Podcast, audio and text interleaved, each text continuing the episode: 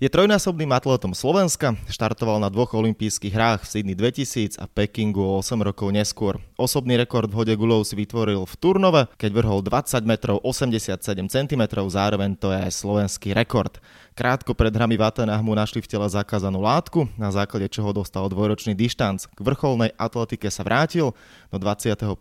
júna 2010 mal Milan Haborák na mimosúťažnej kontrole pozitívny test na metabolity anabolického steroidu stanozolol. Keďže išlo o jeho druhé previnenie sa proti dopingovým pravidlám, automaticky nasledoval doživotný zákaz akejkoľvek športovej činnosti. Nielen o téme dopingu sa s ním budem rozprávať v olympijskom podcaste. Od mikrofónu vás zdraví Stano Benčat spoločne aj aj s mojim hostom, ktorým je Milan Haborák. Pekný dobrý deň. Ďakujem pekne, dobrý deň. Tak e, ešte predtým, ako sa budeme rozprávať o kariére, pekných e, momentoch, ale aj nejakých úskaliach, aby neopýtať sa na úvod, ako sa máte? Ďakujem za opýtanie, fajn. Myslím si, že už pomaličky v tomto spoločensky lepšom období a peknom počasí e, nejako ináč nemôžem odpovedať, lenže vynikajúco. Tak, to je dobré, to rád počujem. No, tak ako som povedal, ten eh, moment eh, toho druhého dopingového nálezu, už je to viac ako 10 rokov, pred pár dňami to teda bolo 10 rokov a niekoľko dní, týždňov, tak ako si spomínate na to obdobie, na tie okolnosti, čo všetko sa vtedy vlastne stalo? Musím povedať, že aj som si spomenul na to, nebol to dôvod na oslavu, ale spomenul som si, že, a, že je to už 10 rokov ja si myslím, že podobne ako my všetci ostatní máme takú vlastnosť, že na to zle sa zabúda. Takže z atletiky všeobecne mi ostali len tie najlepšie spomienky. Ale keď, keď, keď si spomeniem na, na tie dopingové až uh, dva škandály, tak vlastne viacej rezonuje vo mne ten prvý, ten atenský, lebo ja som bol na olympijských hrách a bol som tam v takej výkonnostnej e, forme, že jednoducho iná ako medailu som si nevedel predstaviť, že donesiem domov za ten a nakoniec to dopadlo tak, že som ani nesúťažil. Takže toto bolo také silné, na toto si spomínam e, detailne. Potom už ten 2010. ja už som ani nebol profesionálny športovec, e, vlastne som sa venoval tak zotrvačnej atletike a myslel som si, že tak postupne prejdem k masters, k veteránom a trénoval som možno dvakrát do týždňa. Takže tam sa stali nejaké chyby a už si presne nespomínam, ale bohužiaľ dopadlo to takto.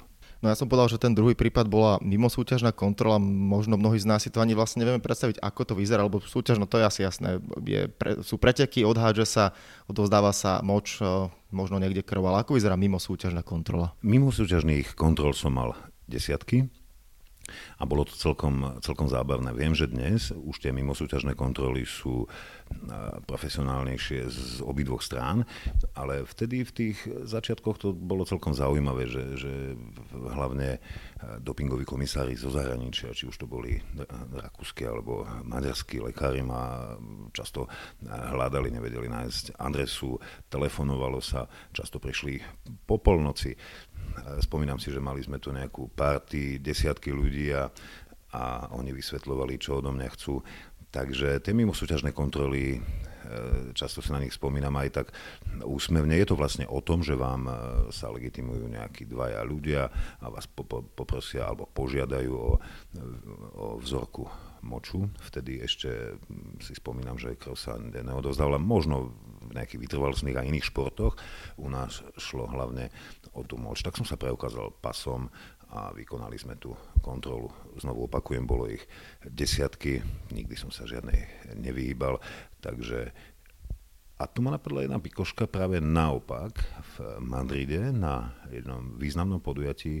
Mesiac pred Aténami 2004 som bol na dopingovej kontrole. Dokonca dobrovoľne, lebo si spomínam, že po súťaži mali z domáci pretekár Manuel Martinez a ten tam jednoducho nebol z nejakého dôvodu.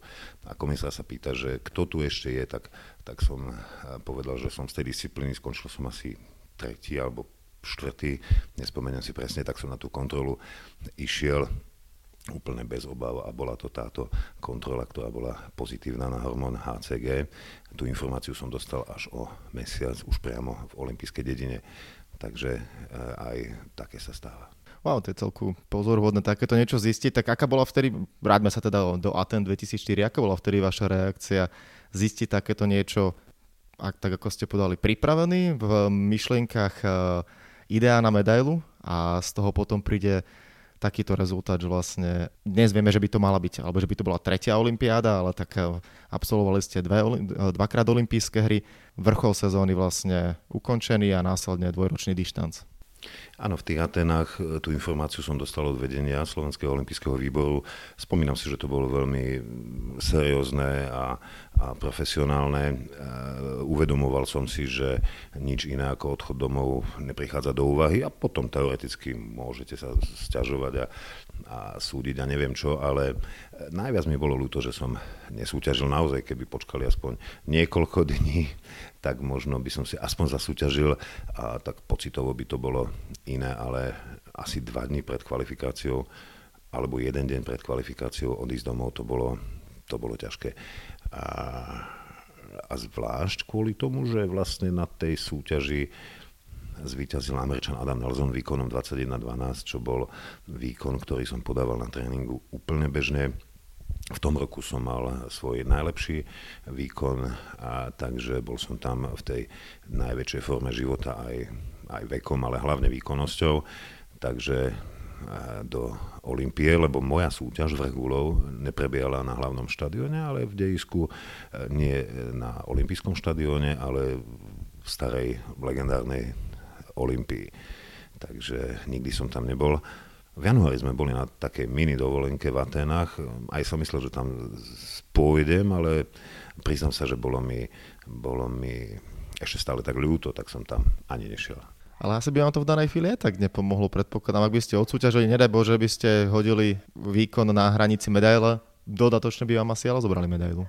Určite áno, že by to takto dopadlo, ale ja by som, ja som celkom taký, taký senzitívny človek, pocitový a splnil by sa mi nejaký sen a to, to, že, to, že potom počase niekto e, sa umiestni o nejaké miesto vyššie alebo naopak klesne. Spomínam si, že na sa sveta 2003 v Paríži som skončil asi 12. a o dva mesiace sa to posúvalo, lebo nejakého e, atleta diskvalifikovali. Čiže tie, tie posuny smerom hore alebo dole, e, myslím si, že sú zvláštne, ale ten človek si zažije ten pocit. Áno?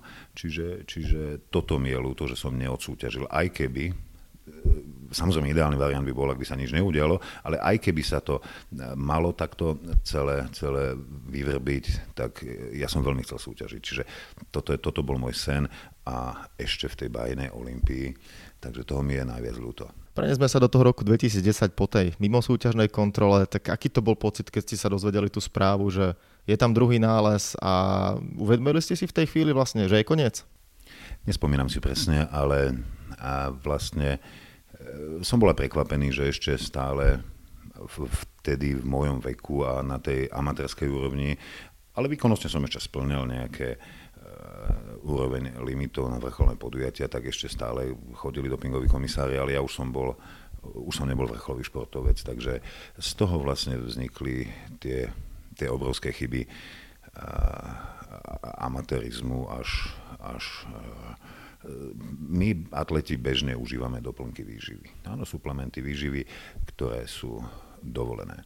V dnešných časoch je to o niečo prepracovanejšie, je to určite lepšie, ale v tých mojich časoch aj pričinení mojej, mojej možno lajdáckosti, alebo že sme, že sme nekúpili za 500 korún kreatín u nás, ale z Polska sme ho kupovali za 420 a ten, ten bol nejaký pôvod z Číny a vtedy ale všeobecne medzi atletmi boli také, také také reči o tom, že počul si, že existuje nejaké ABC, stojí to veľa peňazí, je to dovolené a že zlepšíš sa o 10%.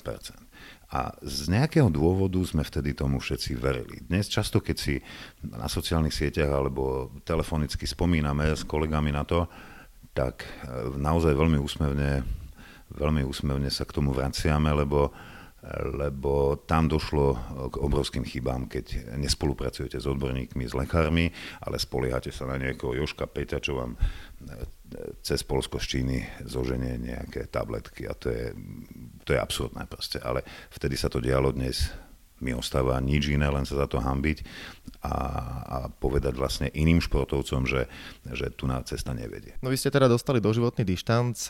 Ako to vnímalo vaše okolie? Nemyslím možno teraz len uh, kamarátov, známych, ale špeciálne to športové okolie, ostatní atléti, možno atletický zväz. Ja si spomínam, že úplne fantasticky sa k tomu postavil vtedajší šéf antidopingu na Slovensku, doktor Motičík, jednoducho bol priamy, volal mi, stretli sme sa, dohodli sme sa, dokonca mi veľmi pomohol s B kontrolou, dodnes sme v kontakte, je to jeden e, zlatý človek, podobne Slovenský atletický zväz, jednoducho technické veci sme si vyjasnili, disciplinárna komisia, odvolanie a podobne, takže od týchto ľudí, chvála Bohu, som sa ne, ne, nepocitl nič, nič zlé, ale ani z blízkeho okolia. Ja si myslím, že som to dokázal vysvetliť. Vlastne ten môj postoj k dopingu za mladá bol, uh, bol taký, že ten doping je niečo veľmi, veľmi zlé. Až som odsudzoval ľudí, čo, čo mali s tým niečo spoločné. Potom ale prišla zaujímavá doba vrcholového športu, keď človek žije v nejakej bubline a, a každý chceme byť lepší a najlepší.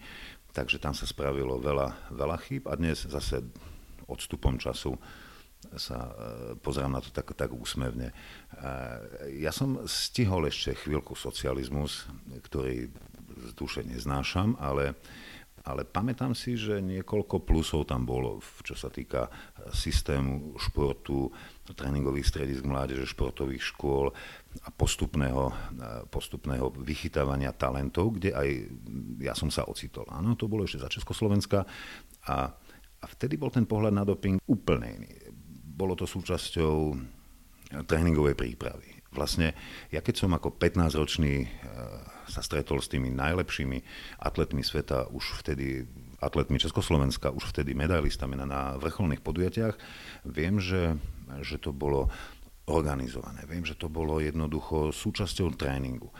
A, a stretol som sa s takými pochybovačnými názormi, že v mojom športe, dajme tomu, 19 metrov nikdy nedokážeš čistý hodiť.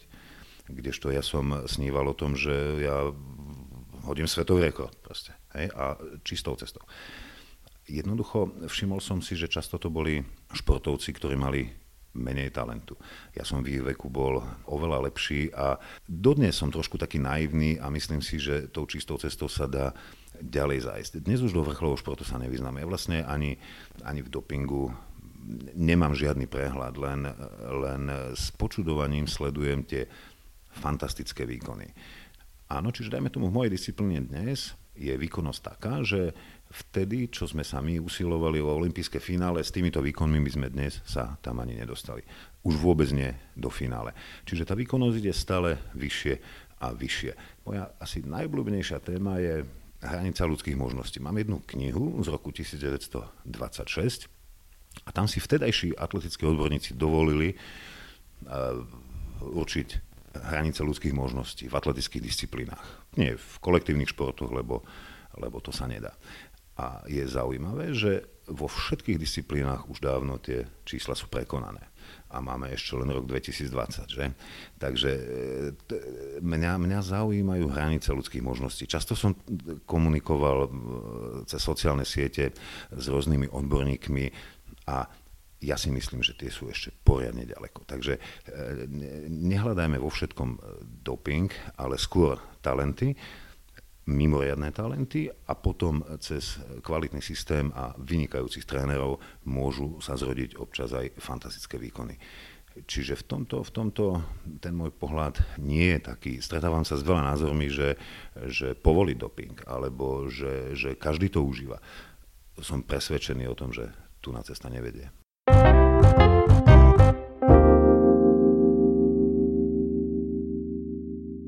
Nechcem hovoriť, ale v žiadnom prípade tvrdiť, že to je váš prípad, ale aj na základe teda toho, čo hovoríte, aj o dopingu, aj o tých eh, výkonoch z minulosti, tak zoberme si ale možno také tri športy. Atletika, cyklistika, spieranie. To sú možno najčastejšie športy, kde sa doping spomína, spomínal.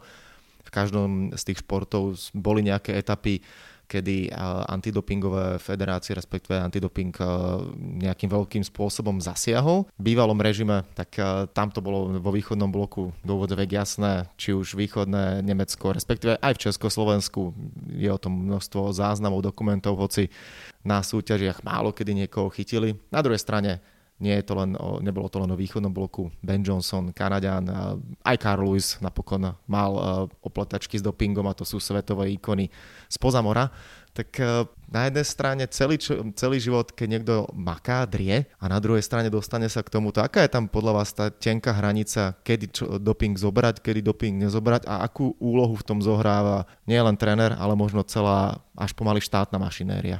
Ono od 89. už ubehlo dosť času na to, aby sme sa mohli o tom baviť otvorene. Čiže tiež ako vy si myslím, že, že to bolo organizované. Ale nie len na východ od železnej opony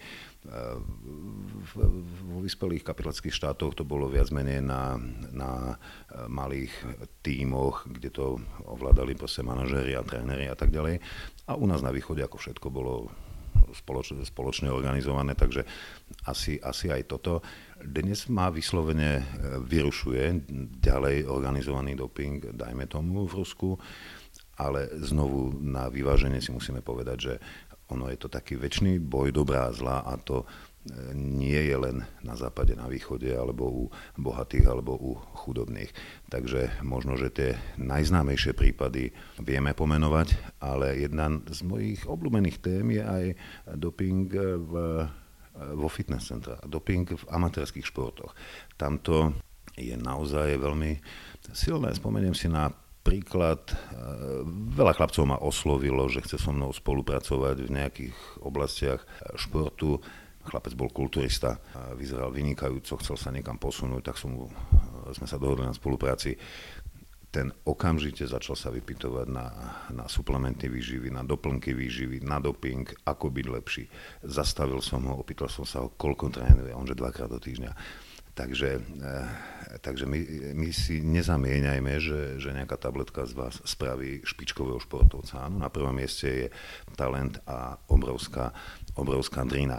Keďže chvíľočku som ten socializmus zažil, tak si spomínam, že vtedy to bolo také, také poctivejšie. A znovu opakujem, ten systém, ten režim z duše neznášam, ale niekoľ, z, niek- z niekoľkých vecí by sme sa mohli poučiť keď sme videli a mohli sme nahliadnúť do tréningových denníkov vtedajších najlepších atletov, tak ja si dovolím povedať, že dnes málo kto tak tvrdo trénuje. Takisto dnes eh, jednoducho, ako keby sme sa emocionálne vybláznili na tom, že na PlayStation a ja neviem na čom všetkom výťazím a som lepší ako tí, tí najlepší, ale v tréningu dať tomu maximum a ísť naozaj tréningové dávky, ako behal Zátopek alebo Kratochvíľov a to nie sme ani ochotní podľa mňa. A, a, a potom je tu veľký priestor na to, že si myslíme, a sú to často až také konšpiračné teórie, že nejakou tabletkou bude zo mňa Messi, Federer alebo nejak špičkový športovec. Nie, nebude. Podobne je to v umení. Takisto tam neexistujú, neexistujú jednoduché návody, urýchlovače, ako byť jednoducho jeden z tých najlepších. Čiže ja si myslím, že je to všetko, všetko v tvrdej práci. Ale vrátim sa k otázke, máte pravdu, že jednoducho ten organizovaný doping je asi ten najhorší. Tie individuálne, podobne ako aj moje zlyhanie bolo a tak ďalej, tie sa môžu občas objaviť, ale je naozaj nepekné, keď to funguje v celom štáte. Vy už ste spomenuli to slovo suplementy, áno, je jasné, že nie je to len prípad atletiky, ale prakticky pri každom vrcholovom športe, že športovci nejaké suplementy užívajú, berú niekto na vlastnú zodpovednosť, niekto po porade od trénerov, niekto ani nevie vlastne, čo do tela dáva, ale povedia mu, tu máš toto, všetko je OK a následne z toho môže niečo vzniknúť. Ako to bolo aj vo vašom prípade, vy ste sám podali teda, že množstvo vecí podporných atlet, respektíve športovec e, berie. Mali ste voči tomu vždy nejaký rešpekt, alebo ste sa veľakrát aj pýtali, alebo tak ako som povedal, že vám povedali, tuto, toto je, je to viac menej v pohode, alebo je to teda suplement, ktorý ti dodá sílu, energiu, tak ako aj kreatín sa bežne berie v posilňovniach a podobné záležitosti čo všetko vlastne vrcholový športovec, s čím prichádza do kontaktu v rámci suplementov? Tu je najdôležitejšie povedať, že nikto nevie všetko a mali by sme spolupracovať s odborníkmi. Čiže viem, že ak by som mal znovu tú možnosť, mám taký pocit, že keďže môj syn športuje, tak budem mu vedieť poradiť, jednoducho spolupracovať s najlepšími odborníkmi. V našich, v našich časoch to bolo vyslovene také pionierské, začiatočnícke a zháňalo sa to všelijakým spôsobom ale ja som si istý, že je to často taký placebo efekt. Čiže pokiaľ si niečo nenamiešam, pokiaľ neužijem nejaké tabletky, nedaj Bože, ak si niečo nepichnem, tak nebudem lepší. Áno, tá dnešná doba je trošku taká fejková vo všetkých týchto pocitoch a zabudáme na, tú, na ten poctivý tréning, z ktorého tie výsledky, výsledky budú. Veď aj v chudnutí, čo je obská móda, ak by existovala nejaká spolahlivá tabletka, tak už dávno tu je, ale všetko, všetko je to naozaj len ehm, komerčné. Takže aj my sme užívali doplnky výživy, dovolené podporné prostriedky a, a bolo tam veľmi veľa polopravd, lží. Sme si mysleli, že nie 5 na ranejky, 2 na obed, 6 na večeru, potom sme to zmenili, že je to veľká zmena, že o jednu treba dať viacej na ranejky a v noci ešte vstať a dať si ešte dve. A bohužiaľ som podľahol tomu, že, že, že je to tak, ale aj vo veku 25-30 rokov som veril tomu, že jednoducho nejaké prípravky z vás spravia lepšieho športovca. S istotou viem povedať, že, že nie. Čo najviac lutujete zo svojho života, zo svojej kariéry, špeciálne z týchto záležitostí? To, že, lebo teraz to tak vnímam, keď to tak aj hovoríte, že už s takou obrovskou pokorou.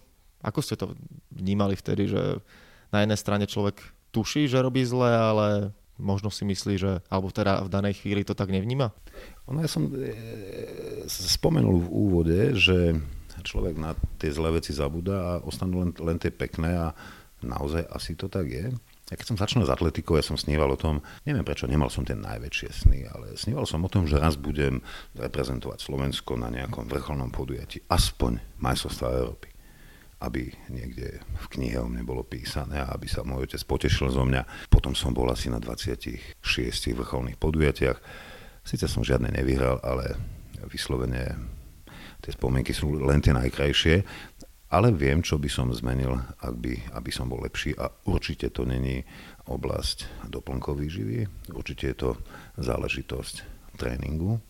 Tam som spravil neskutočné veľa chýb, mám odložené, ja som si poctivo písal tréningové denníky, nie len to, čo robím, ale aj pocity, aj všetko ostatné. A jednoducho dnes zistujem, že kráčal som zlou cestou, ale čo sa týka tréningu, lebo tam sa dá najviac vylepšiť a najviac pokaziť. Áno, a čo sa týka doplnkov výživy, tak spolupracovať s odborníkmi a nevymýšľať sám a myslieť si, že všetko viem. Tak poďme ale k tým krajším a pekným spomienkam, ako som povedal na úvod. E, absolvovali ste dvakrát atmosféru olympijských hier Sydney 2000, Peking 2008.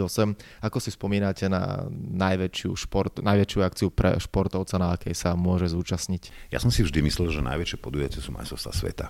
Alebo potom sa mi páčili tie podujatia typu e, v cyklistike Tour de France alebo v kulturistike nejaké tie Mr. Olympia a až počasie, keď som absolvoval niekoľko podujatí, som zistil, že naozaj najväčším sviatkom a tým najväčším, čo sa môže, čo môže e, sa športovcovi splniť, sú olympijské hry.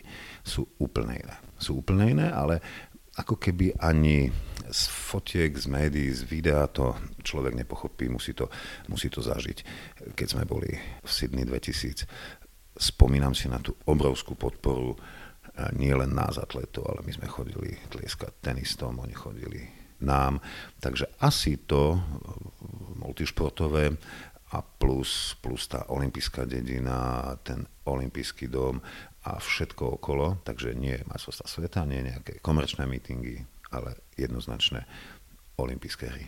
Máte aj nejakú spomienku s nejakým konkrétnym športovcom, že ste stretli na chodbe nejakú obrovskú hviezdu? Áno, a veľmi veľa. Ja som to dokonca vyhľadával. Áno, takže mám desiatky fotografií a videí, napríklad zo Sydney Yao Ming, basketbalista, myslím, že 220 má výšku, s tým sme sa bežne stretávali na jedle a potom som ho aj oslovila a pofotili sme sa, niečo sme, ja mám dajme tomu 49 nohy a mám ich jedný z najväčších v okolí a Yao Ming mal takú nohu, že proste som bol pri ňom ako, ako škriatok. Tak jeho aj nebol problém zbadať pri tej výške. áno, áno, áno. Ale takisto som sa veľmi tešil stretnúť sa s našimi špičkovými športovcami, e, s ich trénermi, čiže často vynikajúcimi športovcami e, z minulosti ale naozaj na tých podujatiach som vyhľadával tých úplne najlepších. Niekedy dokonca to nebolo ani dobré. Spomínam si na majstrovstvá sveta 97 v Atenách, keď vlastne v 96. malo byť z té výročie Olympiád od 1896. Ale dostal aj Atlanta, nevadí. A oni už mali nachystaný ten opening ceremony, bol tam Vangelis, Monserrat Cabale a celé to bolo fantasticky nachystané. Ja som súťažil na druhý deň 8.50 rána. A úplne nešprotovo som si ten koncert vychutnal do rána do 5. Takže ja dnes, keď sme pred 5 minútami spomínali rôzne nedostatky, tak jeden z tých najväčších vidím v takom mojom prístupe k športu, že ja som to nebral až tak vážne. Áno, čiže ja som, ja som tam videl nejaké tie slavné osobnosti a, a chcel som to využiť, fotil som sa s nimi, bol som na tom koncerte do rána, do 5. s tým, že, e, že som spal asi hodinu a pol a, a išiel som súťažiť. Čiže aj dnes svojmu synovi vravím, že e, to, čo robíš, rob to, čo najlepšie a potom tá zábava môže prísť potom. To je tiež jeden z momentov, kedy človek na to príde až potom, keď je už neskoro. Tým sa takisto venuje uh, atletike a hádže gulou, hádže diskom, tak aký ste na ňo aj vy ako tréner, ako otec? Dá sa to sklobiť? To je asi jedným moj, z mojich najväčších šťastí v živote, že s manželkou máme syna a postupne, asi kvôli tomu, že to videl doma bežne, začal sa venovať venovať atletike a venuje sa aj celkom, celkom úspešne. Nikdy som na neho vyslovene netlačil, mal tu možnosť voľby od začiatku, viac ho bavil klavír, potom nejaké umenie a nakoniec zakotvil v atletike. Dnes už je to celkom je v juniorskej kategórii, dokonca bol účastník EOF, čo, sú, čo je veľké podujatie pre mládežníkov. Plány má obrovské, okrem atletiky sa venuje Bobom, kde bol dokonca 9. na sa sveta, takže snaží sa sklbiť tieto dva športy, atletiku a Bobby sú to obidva olympijské športy. A sníva o tom, že v obidvoch bude najlepší. Super, možno aj prostredníctvom neho ste tak ostali aj v kontakte a sledujete naďalej nielen teda dianie Gula Disk, ale celkovo aj slovenskú atletiku?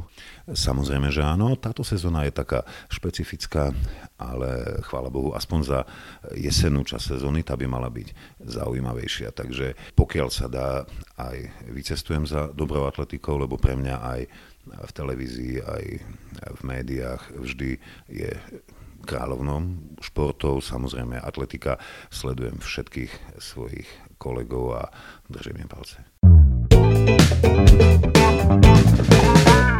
Tak, toľko teda hlavné rozprávanie v rámci olympijského podcastu, ale keďže k nemu patria aj dve rubriky, neminú ani vás. Prvá spojená s jedlom. Aké máte obľúbené raňajky? Nejaký ranejší rituál? Tak také nemám. Ja neraňajkujem. Ja neobedujem. Snažím sa asi 15 hodín alebo koľko nejesť. Keď som športoval aktívne, mal som 130 kg. Potom, potom len tak samých 10 kg mi spadlo úplne od seba a postupne sa snažím žiť, žiť zdravšie. Takže myslím si, že tie kila sú mi úplne zbytočné.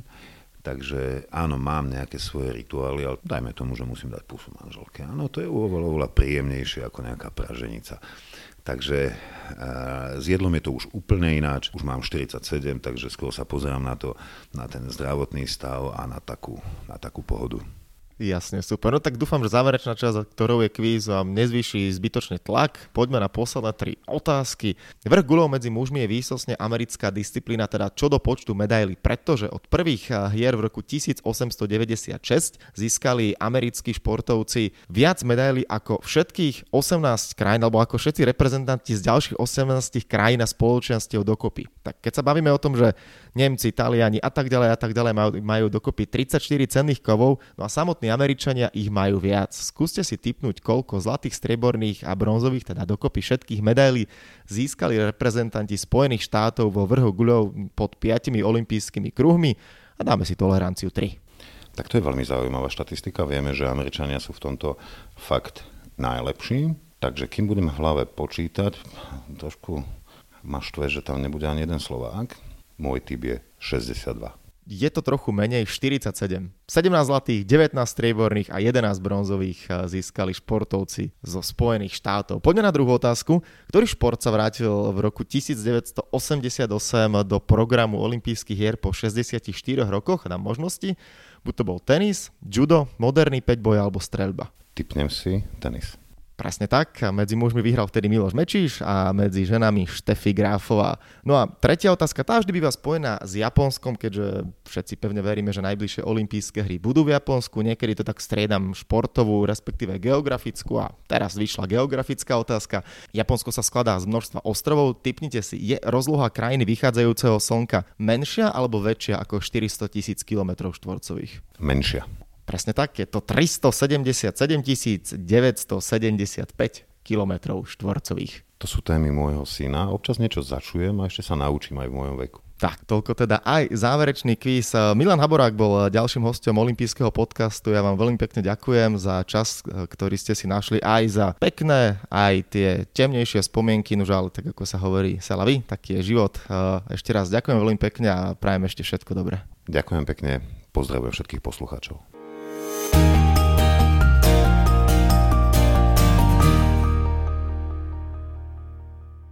Tak, a to je na tentokrát všetko. Dúfam, že sa vám náš podcast páčil. Prihláste sa na jeho odoberanie vo svojej podcastovej mobilnej aplikácii na platformách Google Podcasty, Apple Podcasty a Spotify. Podcast môžete podporiť tým, že ho odporúčite niekomu z okolia alebo náš podcast ohodnotíte na Apple Podcastoch, veľmi nám to pomôže. Všetky olympijské podcasty nájdete na stránke www.olympic.sk lomka podcasty. Svoje postrehy, názory na aktuálny podcast mi pokojne napíšte na môj mail stanobencat.gmail.com Rovnako tak mi môžete napísať tipy, s kým alebo na akú tému by ste chceli počuť podcast budúcnosti. Volám sa Stanislav Benčat a budem sa tešiť na vás pri ďalšom dieli. Tak teda zatiaľ sa majte a všetko dobré. Olympijský podcast vám prináša exkluzívny partner Slovenského olympijského a športového výboru, spoločnosť Typos, generálni partneri Toyota a 4F – Hlavní partnery Dôvera, Bila, Slovenská sporiteľňa, Kooperativa, SPP, Matador a partner Granden.